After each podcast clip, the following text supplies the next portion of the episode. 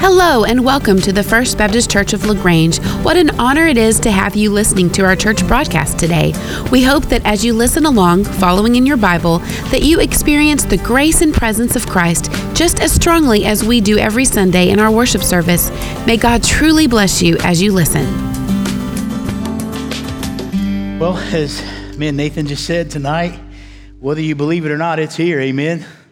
We get to do sports camp, and the theme of this year's sports camp is good vibes only. And it deals with our identity in Christ using an acronym VIBES, V I B E S, meaning that our identity in Christ, Christ says that we're valuable, we're influential, we're brave, we're encouraging, and we're selfless. I want you to know that our identity in Christ is critical for everyone, not only for our kids. Because getting our identity right really changes a lot of things. You see, once I understand who I am in Christ, it changes me, but then it also changes the way I see other people. In other words, you've heard me say it, you're probably maybe sick of me saying it, but I'm going to say it yet again. Unless we see people how Jesus sees people, we will never be able to love people like Jesus loves people. That applies to yourself as well. You have to see yourself right too. Jesus just never looks on the surface, he sees deep below to who we are. So Jesus sees you correctly, and he loves you deeply.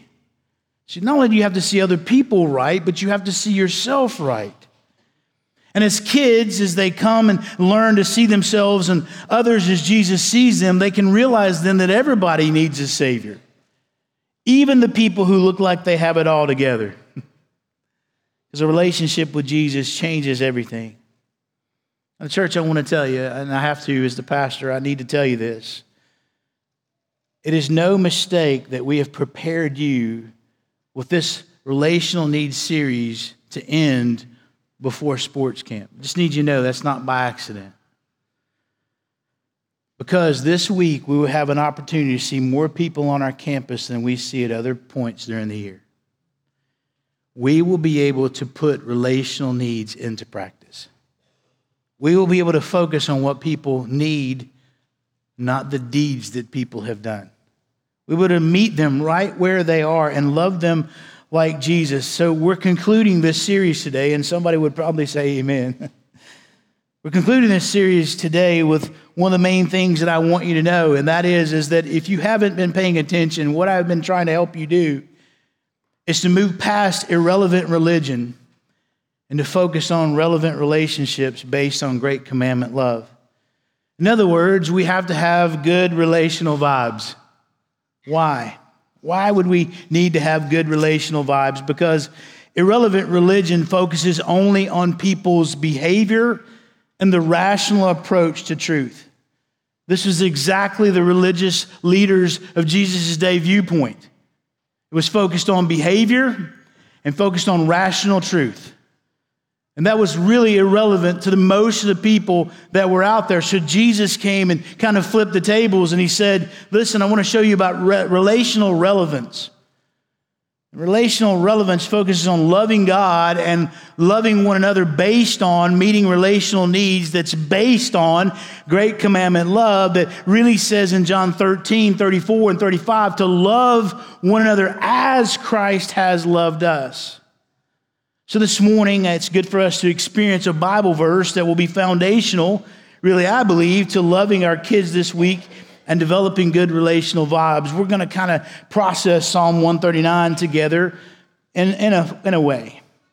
So, this morning, I want to take you, first of all, to Psalm 139, 23, and 24. It says this Search me, O God, and know my heart.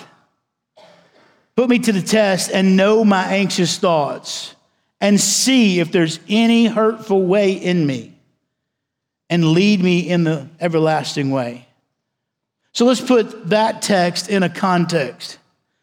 Preacher talk here. Just need to know this is preacher talk, but a, a text without a context is a pretext. If I take a text out of its context, I can make it say anything I want it to say. So we need to put it in its context. So at the beginning, I don't know if you've noticed in Psalm 139, but at the beginning of that psalm, it says for the choir director, a psalm of David. for the chief musician. This is written out of David's experience of the Lord. It's not just his head knowledge, but it's his life experience. David speaks of several eternal truths of theology concerning the person of God. Verses 1 through 6, he talks about God's omniscience. The Lord knows everything there is to know about you and me. He says, Oh Lord, you are acquainted with all my ways. Then in verses 7 through 12, he talks about God's omnipresence. That there's nowhere that you can go to the highest heights of the depths of the earth. There's nowhere you can go where God isn't there. And then in verses 13 through 18, he focuses on God's omnipotence.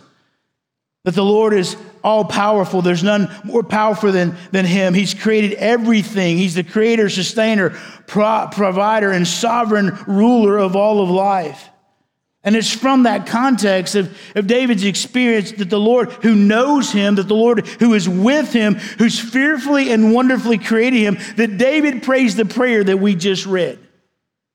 Psalm 139, 23 and 24. Based on that view of God, search me, oh omnipotent, omniscient, all powerful, all knowing, all present God. Search me and know my heart Put me to the test and see my anxious thoughts, and, and then see if there's anything in me that is displeasing to you, and then please lead me in the everlasting way. So I guess I come with a big question. I wonder this morning do you have a proper view of yourself? Do you really understand how the Lord really sees you? You see, David's prayer there is one of self awareness. It's self awareness in God's presence. One commentator I read said this he says, This kind of prayer helps avoid self deception and allows God to show you the true condition of your soul.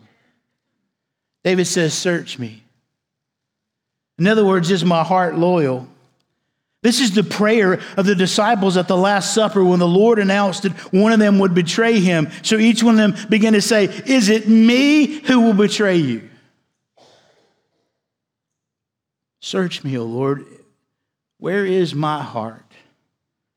He says, Know my heart. Job prayed, Lord, weigh me in accurate scales. Jeremiah says that the heart is wicked and deceitful. Know my heart. God, try me, David says, test me.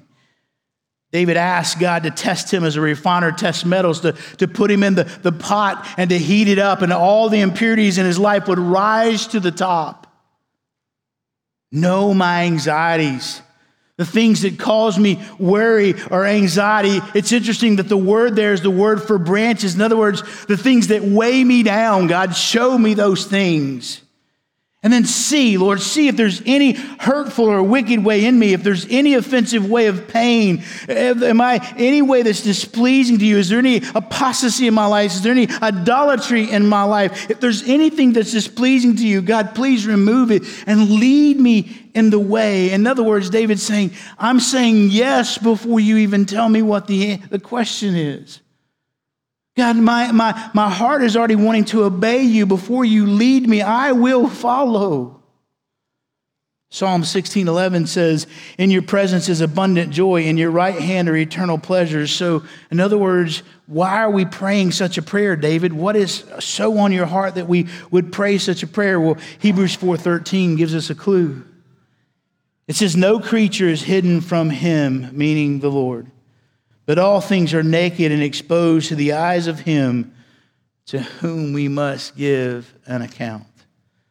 Based on great commandment love, I want you to look at three ways that David teaches us of how we can have good relational vibes. The first one is this I can have good relational vibes when I embrace how the Lord really sees me. So, how does the Lord really truly see you and me? Well, the Lord sees your life above the surface. He sees your life above the surface. In other words, what, what's sticking out, where most people can see, the Lord sees that. Because Psalm 139 tells me that the Lord really deeply knows you. In verses 1 through 6, he says, Lord, you have searched me and known me. You know when I sit down and when I get up. Did, did you know that the Father already knew you'd be doing all this in church? You understand my thoughts from far away. You scrutinize my path and my lying down and are acquainted with all my ways. Even before there's a word on my tongue, oh Lord, you know it all. You have encircled me behind and in front and have placed your hand upon me. And David says, Such knowledge is too wonderful me. It is too high. I can't comprehend it because the Lord, the Lord, listen to me, the Lord knows you. But the Lord then, listen, here's the crazy thing the Lord knows you, and knowing what He knows about you, He still chooses to be with you. That's marvelous. Verses 7 through 12, He says, Where can I go from your spirit?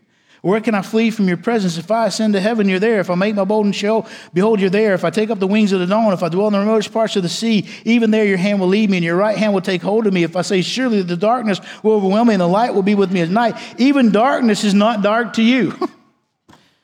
and the night is as bright as the day. Darkness and light are alike to you. There's nowhere that you can go, and there's nothing that you think you've hidden that God doesn't know. He sees you and he knows you and he is with you. The Lord sees your life above the surface. But can I tell you, the Lord also sees your life below the surface. The Lord really sees you. He sees the inward parts. He sees you deep within. Psalm 139, 13 through 18. You created my innermost parts. You wove me in my mother's womb. I will give thanks to you because I am awesomely and wonderfully made. Can we just pause there for a minute? You, my beloved friend, are not a mistake.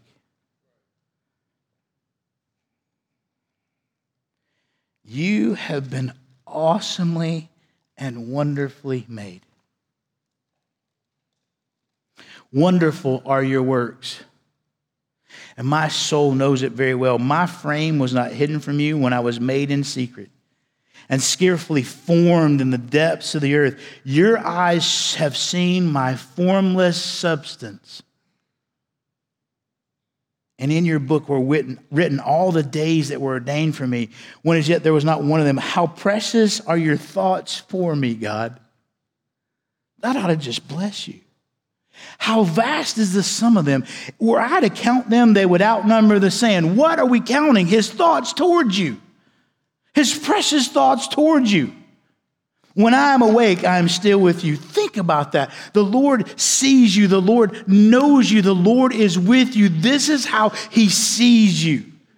When you think about this, an iceberg comes to my mind. An iceberg, as you know, only 10% of an iceberg is viewed, 90% is below the surface. Typically, one tenth of the volume of an iceberg is above water due to Archimedes' principle. But the shape of the underwater portion can be difficult to judge by looking at the portion above the surface. Too many times we see people based on what's above the surface. And we think that what's below the surface looks like what's on top of the surface, and I'm telling you, we're dead wrong. This has led to the expression the tip of the iceberg, and for most of us, that's all we know about people is the tip of the iceberg. See, most of what you see in your life and what I see of your life is only the 10%, but God sees. See, the 10% is what people think you are. It's what your family and friends kind of think you are, but really the Lord sees below the surface and He knows who you really are. Beneath the surface, the person that the Lord sees is the person He's created you to be. He has all knowing insight and knowledge of you. He's created you with good relational vibes. Remember vibes? The theme of this sports camp vibes valuable. You are incredibly valuable. You are so valuable that Jesus Christ died for you. You are valuable. You have inestimable worth. You are an influential person. Yes, you are.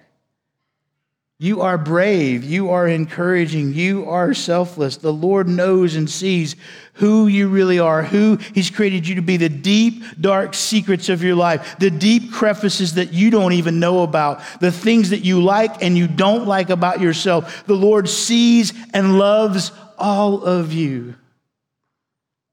Now, there's two responses based on this text that we could come to. And one is, is that you would be comforted like the psalmist was. Oh, oh, how vast are those. My soul pre- sings praise. You can be comforted because all believers who come to understand the attributes of God discussed in the psalm find it a great source of comfort that the Lord deeply knows me and loves me.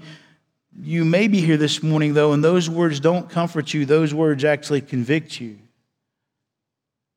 because you have appeared to have it all together, but under the surface, you don't. And you're like, is there a God who could still really love me, even though what everybody sees on the top doesn't match what's below? And can I just tell you this morning, I don't have time to unpack it, but I preached a message about four years ago, and I just want to remind you that you do not have a disappointed Jesus.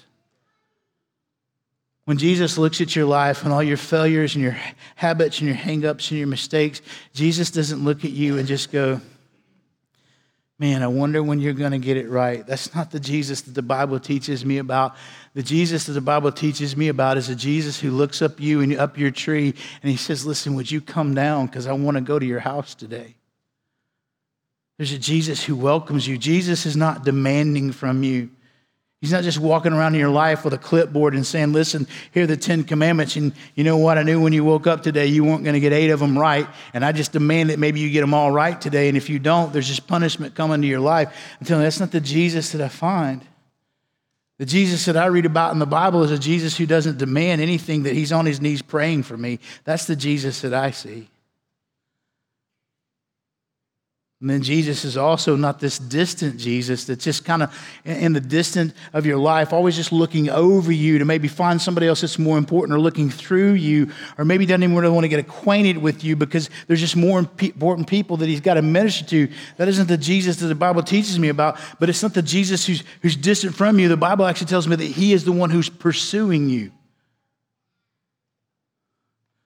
That's who you are, that you are worth welcoming and praying for and pursuing. And when you embrace that and you really come to know that, it produces good relational vibes.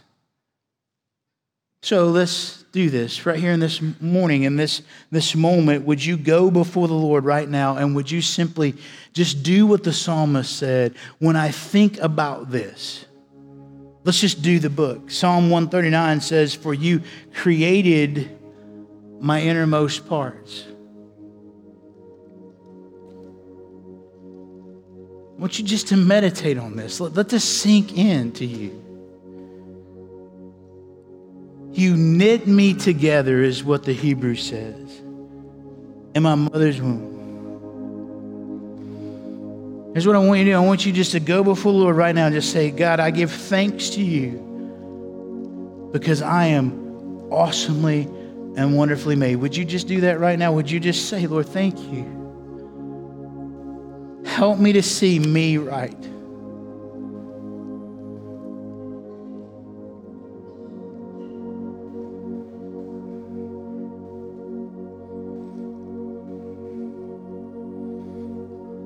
Down in verse 17, the scripture says this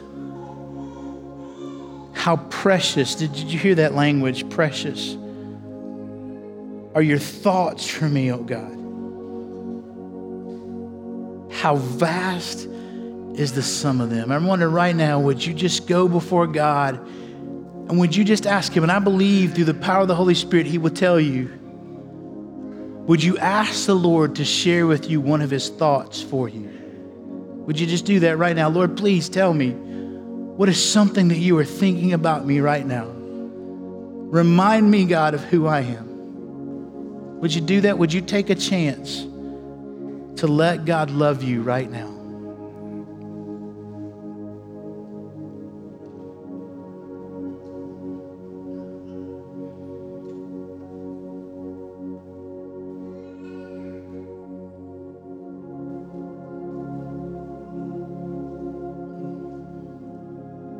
Oh Lord God, please help us get us right. Help us see ourselves as you see us. That we are your treasure. Open our eyes, God. Help us see what you see when you look at us. Because it's not about us, it makes our hearts praise you. It's really about you and your glory, and you are amazing. We pray it in Jesus' name. Amen. See, here's what I'm trying to tell you guys.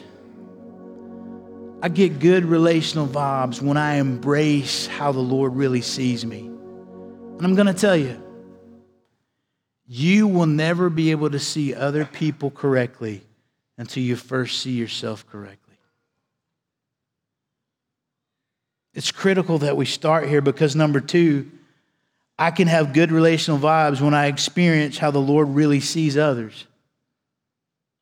See, when I embrace how God sees me, then I can begin to experience how He sees other people. So I just want to take you through some quick, quick, quick glances in the New Testament accounts of Jesus' encounter with other individuals and how He saw them. Let's just take, for example, Zacchaeus. Luke chapter 19, 1 through 10, very quickly. Put on your fast track ears because I am going to go very fast. It says Jesus entered Jericho and was passing through, and there was a man called by the name of Zacchaeus. He was a chief tax collector and he was rich. Zacchaeus was trying to see who Jesus was, and he was unable due to the crowd because he was what? Yeah. So he ran on ahead. He climbed up in a sycamore tree in order to see him because he was about to pass through that way. And when Jesus came to that place, he looked up and said to him, Zacchaeus, hurry and come down, for today I must stay at your house. And he hurried and came down and received him joyfully. And when the people saw this, they all began to complain, saying, He has gone in to be the guest of a man who is a sinner? But Zacchaeus stopped and said to the Lord, Behold, Lord, half of my possessions I'm giving to the poor, and if I extorted anything from anyone, I'm giving back four times as much. And Jesus said, Today salvation has come to this house because he too is the son of Abraham, for the Son of Man has come to seek and save that which is lost. You see, looking above the surface, he was a troublemaker for others' lives. He was a Roman tax collector who made his wealth off of the people of God. He was jacked up and stealing from the people of God. And that was above the surface, but Jesus looked at Zacchaeus beneath the surface. And he saw Zacchaeus' loneliness and he met his need of acceptance through a relationship that transformed his life. What if Jesus had just stuck on top of the surface? See, that's not how Jesus sees people. He sees below, He sees their needs that cause their deeds. And He starts with identity because identity precedes activity. You always act of what you believe about yourself. What about the woman at the well? We find that story in John 4. Looking above the surface from the outside, she was just racially different, and there were moral things that she was caught up into. And this woman was hurt by broken relationships. So, John 4 9. So the Samaritan woman said to him, How is it that you, though you are a Jew, are asking me for a drink, though I'm a Samaritan woman? Because Jews did not associate with Samaritans, they were the half breeds. John 4, 13, Jesus answered and said to her, Everyone who drinks of this water will be thirsty again, but whoever drinks of the water that I give him shall never be thirsty, but the water I give him will become in him a fountain of water springing up to eternal life. 16, he said to her, Go call your husband and then come back. The woman answered, I have no husband. Jesus said, You're right about that. You've had five husbands. And the one you're now with is not your husband. That what you said is true. But you see, Jesus could have just simply stayed on the surface with her. And like everybody else saw her, that she was a Samaritan and she was a completely filthy, immoral person. But Jesus didn't stop there. He saw her and he saw her religious confusion, he saw her moral confusion, and he met her at her point of need and he let her know that she was significant to him. Jesus had to go there because he had to meet her. And most of the time in our lives, when we know people are just confused and they're immoral and they're just living a different lifestyle, we don't want to go and be with them. We want to kind of skirt around them. Jesus looks below the surface and sees people that are deeply in need, no matter how immoral they are, no matter how confused they are. Jesus is the Savior, and He looks in love and He steps in. What about Nicodemus? Found this story in John chapter 3, looking above the surface. On the outside, Nicodemus was religious. He looked like he had it all together. He was doing the right things and he had all the right answers. But John 3 says, there was a man of the Pharisees named Nicodemus, a ruler of the Jews. He came to Jesus at night. That's Nick at Nite, if you didn't know that. That's where that came from. And said to him, Rabbi, we know that you've come from God as a teacher, for no one can do these signs that you do unless God is with him. So he, he appears to be this religious person, but Jesus sees beneath the surface. Jesus saw the deep need of his soul for spiritual birth and for life change that religion couldn't give him. So Jesus says in John 3, Jesus responded and said, Truly, truly, I say to you, unless someone is born again, he cannot see the kingdom of God. Did you hear that today? That is not just for a man called Nicodemus, that is for every person in the sound of my voice that's ever lived on this planet or that ever will. Unless you are born again, you cannot see the kingdom. And Nicodemus said, Well, then how can a person be born again when he's old? He cannot enter his mother's womb a second time and be born, can he? Nicodemus, you're missing it. Come to me and I will bring you new life. What about the man born blind? That's found in John chapter 9, looking on the outside, above the surface. This is a man filled with pain. Life circumstances have let him down. Irrelevant religion is just wrecking his life. His family has totally rejected him. The man who was a problem to people and handicapped and had no eyesight Read about it in John chapter 9, verse 1 through 2. Jesus passed by. He saw a man had been born blind from birth. And his disciples asked him, Watch, they don't see people as Jesus sees people. Rabbi, who sinned? This man or his parents that he be born blind. A lot of times, man, when people get off into crazy things, the first thing we said is, Man, who sinned? Who failed, who didn't do right, what parent didn't teach them right, what dad didn't do that right, what mom didn't invest in that, why didn't, why didn't the church help? I mean, who's to blame, right? That's how we see people. Jesus saw beneath the surface and looking on the inside, Jesus saw the deep pain of, pain of a man born blind, and he gave him approval. The one that the religious crowd kicked out, the one that his own parents turned on him, Jesus Christ looked at him and said some things incredibly important to him. John 9 35, Jesus heard that they had put him out, and upon finding him, do you see that? When the world puts you out because of what they see, Jesus comes and finds you. Do you believe in the Son of Man? This is the answer to Nicodemus's question. You must be born again to enter the kingdom. This is now we're picking back up. Do you believe in the Son of Man? He answered by saying, And who is he, sir, that I may believe in him? And Jesus said, You have both seen him and is the one talking to you. And he said, I believe, Lord. And he worshiped him. That's what you and I are to do. We're to believe that Jesus is who he said he was, that he died on a cross, was buried, and raised to forgive us. And when we believe that, it changes everything. But, but what about the little children, since we're going to have a few of those here? We'll look to Mark chapter 10, looking above the surface. Children were an interruption to the ministry schedule. I mean, the disciples didn't have time for little kids. When they grow up and mature, we'll, we'll, we'll work with them. Mark 10 13, and they were bringing children to him so that he would touch them, but the disciples rebuked them. God forbid we would ever be a church like that, that we would ever turn away children.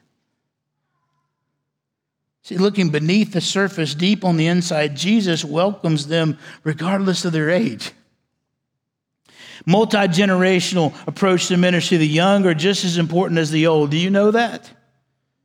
All generations are equally important to God. And an older generation must embrace a younger generation, and a younger generation must embrace an older generation. But please understand the greatest need of this younger, youngest generation is not their moral behavior. They are gender confused there's so many things against them. And listen, their greatest need is not to get their morals correct. Their, their greatest need is not their music choices. Their greatest need is not their lack of modesty, I can promise you. And please hear me, it is not their vote, voting choices. That is not their greatest need. The greatest need is for somebody to love their heart and point them to Jesus. That is their greatest need. That is their greatest need. Mark 10, verse 14, Jesus saw this and he was indignant and said to them, Allow the children to come to me, and do not forbid them, for the kingdom belongs to such as these. Truly I say to you, whoever has not received the kingdom of God like a child will not enter at all. And he took them in his arms and began blessing them, laying his hands on them. That's so precious to me. And I pray that that's the kind of attitude that we would have going into sports camp. So, really, how do you see people? I'm asking the big question. When you look at them, how do you really see them? Do you see them on the surface and do you make your judgments and your biases based on what you can see? Or would you be willing to go with Jesus and say, Jesus, what's below the surface that you can show me? Jesus, how do I see them like you see them? Show me, Father, how do you see them? What do you see when you look at them? Give me your eyes so that I can have your heart. How do you see people?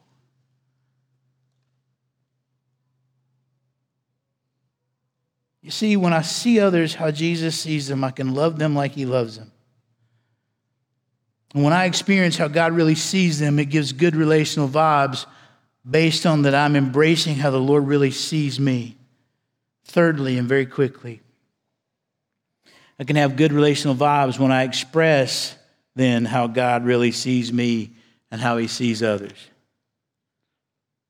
See, in light of the Lord seeing us, not only our above the surface activities, but we have to see below the surface to the heart matters. And I have to be able to see people and love them, not just rationally, I have to be able to see and know people relationally. And that's really the heart of our vision here at First Baptist Church. And so I want to tell you the reason why we're choosing to go and do differently. And this church may be just a little bit different for you. And it has caused a stink in the first couple of years of this church. I'm going to be honest with you, but I am I'm going to die on this. A purely rational model will only produce irrelevant religion. I'm telling you we can get this thing all right and still not love people. We're going to love people. We're going to get it right too. But I believe it happens based on four reversals in Scripture. We're trying to reverse some things here.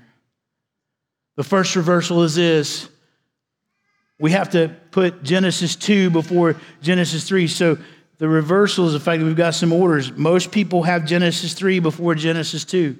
We've got to reverse that. Genesis chapter 2 is where God says that it is not good for man to be alone. That happened before sin ever entered the world. The first major crisis of man was not that he was a sinner. The first major crisis for man is that he was alone. And God put relationships in his life to remove his aloneness. And when Adam left Eve alone, she entered into sin. And when you and I leave people in their aloneness, they are more prone to sin. So we have to get Genesis 2 right that when God sees people, he sees people as alone. Then Genesis 3 is when we fall into sin. And then God sees us not only as alone, but fallen. And for so long, the churches only saw people as a bunch of people who are sinners that need to be preached to. And I'm saying we've got to get this thing right. We've got to see that people are alone and we've got to minister to their heart so that we can help what? Fix their sin problem? Yes, but primarily there's an aloneness issue. And when we step in and love people, they're more prone to hear the answer to Genesis 3. The answer to Genesis 3 is Jesus. The answer to Genesis 2 is relationships in his church. So if you aren't loving on lost people, maybe it's because you see them as sinners not worthy of your time.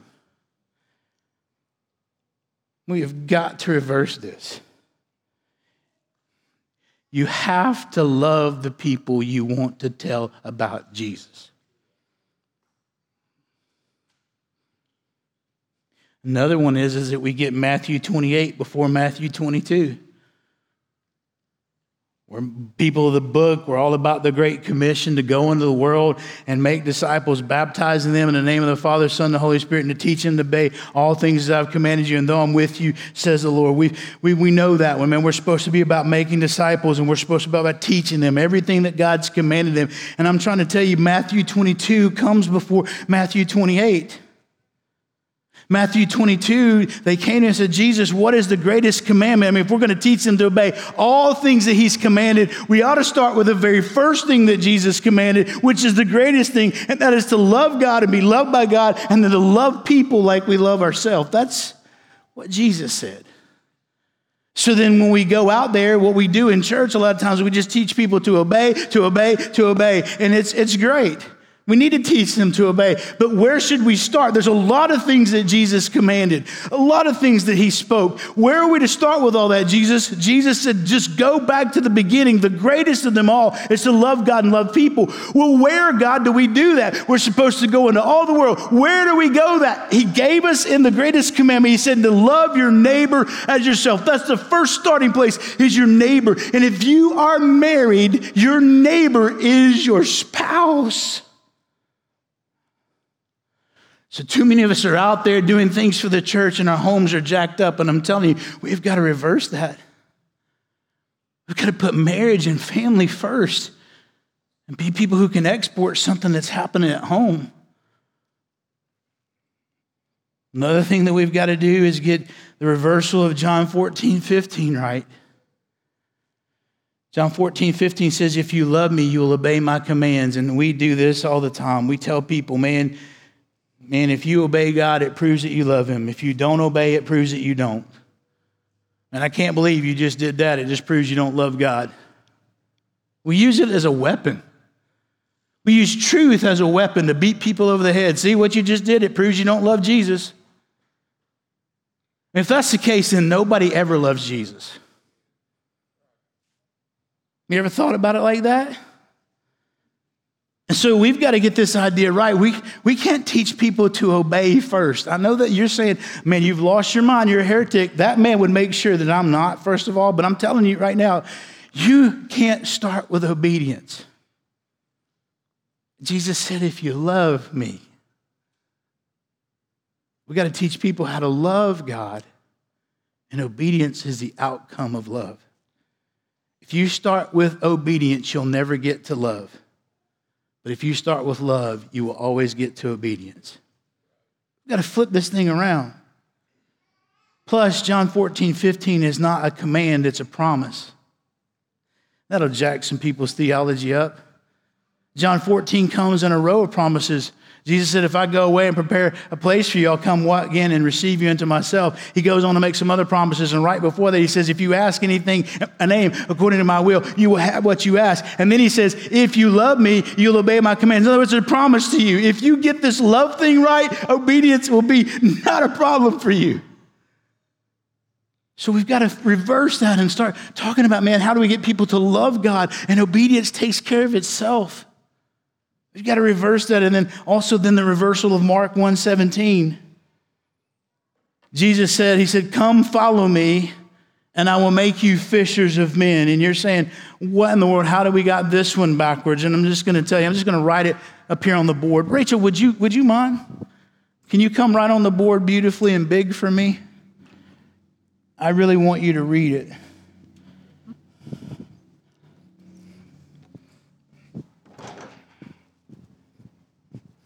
Don't worry, Nate, we'll push it out of the way. See, Mark 1:17, in most churches, they start with this word believe, right? So right up there, believe, baby. Most churches say this Jesus said, Follow me, and I will make you fishers of men. So they start down here at the end and they say, You got to get everything believing right. You just believe what we believe and believe how we believe and believe what we believe and believe everything we believe about the Bible. So they start with believing. And then they say, well, then become. If you believe what we believe, then you'll start becoming like we are. So write that word become up there. If you dress like us, if you act like us, if you behave like us, if you vote like us, if you're happy like us, if you don't drink, chew, or go with girls who do like us. Whatever it is that you want to put in there, if you believe what we believe, fishers of men, and you become what, what we are, that'll lead you to where you belong here. That's that last where you belong. If you believe the way we believe and you act the way we act, then you belong here. And I'm telling you, that's how church has been done through the ages. That's how church in the 20th and 21st century really got to be off track. We produced a lot of Pharisees who had rational truth, and now they're giving up rational truth and they're becoming great liberals. I'm just telling you because we focused on the wrong things. So, how's that approach working? I'm telling you, it's not. So then you've got to consider how Jesus related to people based on Mark 1:17. He said, "Come follow me." Who was he talking to? He wasn't talking to believers. He was talking to a bunch of misfits, one that was going to deny him, the others that were going to betray him, others that were going to leave him in his greatest point of need, others who just want to cast people into hell, bring fire and brimstone on people, destroy people, not really want to feed people, not want to pray for people, wanted to avoid certain kind of people. These are the people Jesus said, "He come, you belong." Jesus accepted tax collectors, prostitutes, and social outcasts with open arms, with compassion, unconditional love. Yet these first disciples weren't believers. And they were doing the exact opposite, but God said, You belong, you matter, come be with me. So we've got to flip this and say, No, we want to make sure that we provide a place where people belong.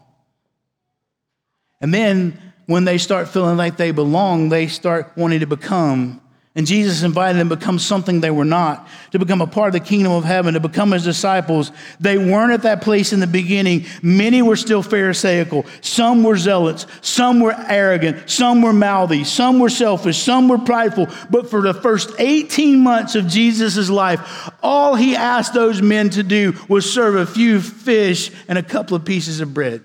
Read your Bible. He was modeling for them what it looked like to be a servant in the kingdom of God. He was laying down his life. He was putting others first. He was healing. He was raising from the dead. He was casting out demons. He was saving from sin. And he said, I want you guys to just watch this. And then we read remarkably, toward the end of that 18 months, they said something like this Hey, we've never seen anybody pray like you pray. So, Lord Jesus, teach us to pray like you pray. And then they, they, Jesus sends them out somewhere and, and they're like, mm, we can't cast out. Could you teach us to cast out demons like you cast out demons? Because you see, Jesus made them belong and then they wanted to become like him. It always starts this way. You start hanging around the, the, people of God and they're not worried about your behavior. They're just focused on loving you and just hanging out and showing you what the kingdom looks like. They say, hey man, can, can I do this with you? Can, can I serve people like that? Can I do that? And then, then that leads us to believe. Jesus invited them out of a relationship of belonging and becoming to believe in him, to follow him with their lives. It's because eventually, eventually it always gets around to this question. Jesus said, Hey, for 18 months, man, just, just come along with me, just hang out with me, and then become like me. But I'm telling you, the point will come in your life, and the point comes in every person's life where Jesus steps over the bow and says, Listen, I've loved you, and you wanted to become like me, but I'm telling you, who do you say that I am? Because I am the resurrection and the life, and there is no way to the Father except through me. And unless you fall upon me, there is no way for your sins to ever be forgiven. So we're not teaching here just a easy believism or just a, hey, we're just going to love people and never address sin because this gives us greater credence and greater challenge to speak to people the truth. When we've loved them deeply, we can now lead them where they need to be, and that's with Jesus. See, Christianity is not a program or a code of ethics. Christianity is a relationship with the person of Jesus Christ who gives us healthy relationships with God and one another. So, how does this impact the way we see people? Well, we have to accept one another as we've been accepted. We have to be gracious to one another just as we've received grace from the Lord. We have to forgive one another just as we've been forgiven. We have to encourage one another all the more as we see the day approaching. We have to greet one another with affectionate things like in the scripture, holy kisses, but a handshake will do in the church. We have to appreciate one another. We have to respect one another and honor one another. We have to support one another and bear each other's burdens. We have to approve of one another as we've been approved by the Lord. We have to give attention to one another and enter into each other's world just as Jesus entered our world world through the incarnational thing that he did. But we have to meet the relational needs of others. So then we have to love one another as Jesus loved us. And how did he love us? He said, I want to give you a place that you can belong and put you on a path that you can become. And eventually, I'm going to give you an opportunity to believe in really who I am. And that's how we're doing church, folks. The reason why this is so critical is if you don't see people the way Jesus sees people, you will never help them belong. And what I'm telling you is, is belonging is the first step to believing in Jesus. It all starts right here. If we get who God is and who, how God sees us and how God sees other people, a lot of people are going to go to hell. We have to get this right. So, this is a place, thank you, sweetheart. This is a place for you to belong. We are not there yet. There are a lot of people who don't feel like they belong here. We're not there yet. That's why it's a preferred vision. A place where you can be accepted where you are and experience radical grace. A place where you can come as you are and listen. I've said it a thousand times. It's a place for you to not be okay is okay here a place where you are a person who's much more important to us than what you wear. And God forbid anyone ever speak to you about what you wear. A place that no matter your hurts, your habits, your hangups, it won't get in the way of whether or not we're going to try to love you. That's what we're trying to do here. A path for you to become. Our community is designed to be a place where you can encounter Jesus, where you can experience Him at the point of His word, and you can engage in authentic relationships so that you never feel alone. And then we want to give you an opportunity to believe our goal in the fervent prayers for you to become a Christ following, serving person who honors the Lord with your entire life. We want to be a church with good relational vibes. That's what I'm trying to tell you. So, Nathan, I wonder, would you and our band come? So, as you consider how the Lord sees you, I wonder if you would just know today that the Lord knows everything about you and He still loves you. I so want that in my life. Sometimes I prejudge people and, and treat people based on what I know. I'm still far from Jesus and need this in my own life. If you've never experienced God's love and acceptance of you today, what I I would just beg you to receive the Lord, to know, like the song said that we sang earlier, just how much He loves you. That what you deserved is not what you get.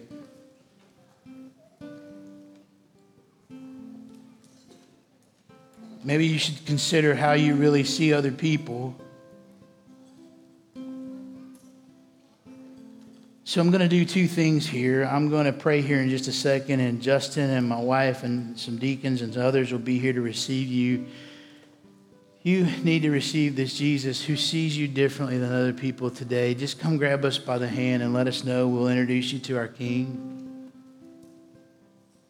But really, I guess more fervently, I, I would ask that maybe today we would pray for our workers, for our sports camp. And pray that God would give them the eyes to see these families as God sees them.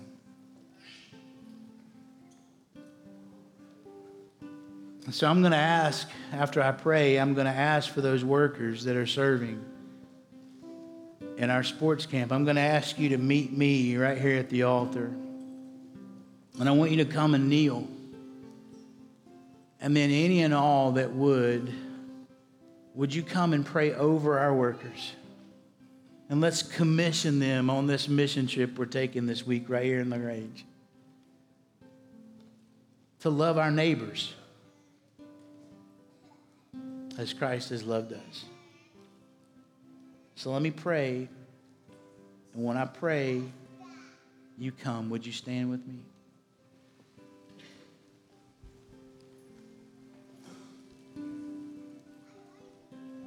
Please, Lord God, would you, through the power of your Holy Spirit, give us your eyes and give us your heart? And I pray it in Jesus' name. Amen. Would you come?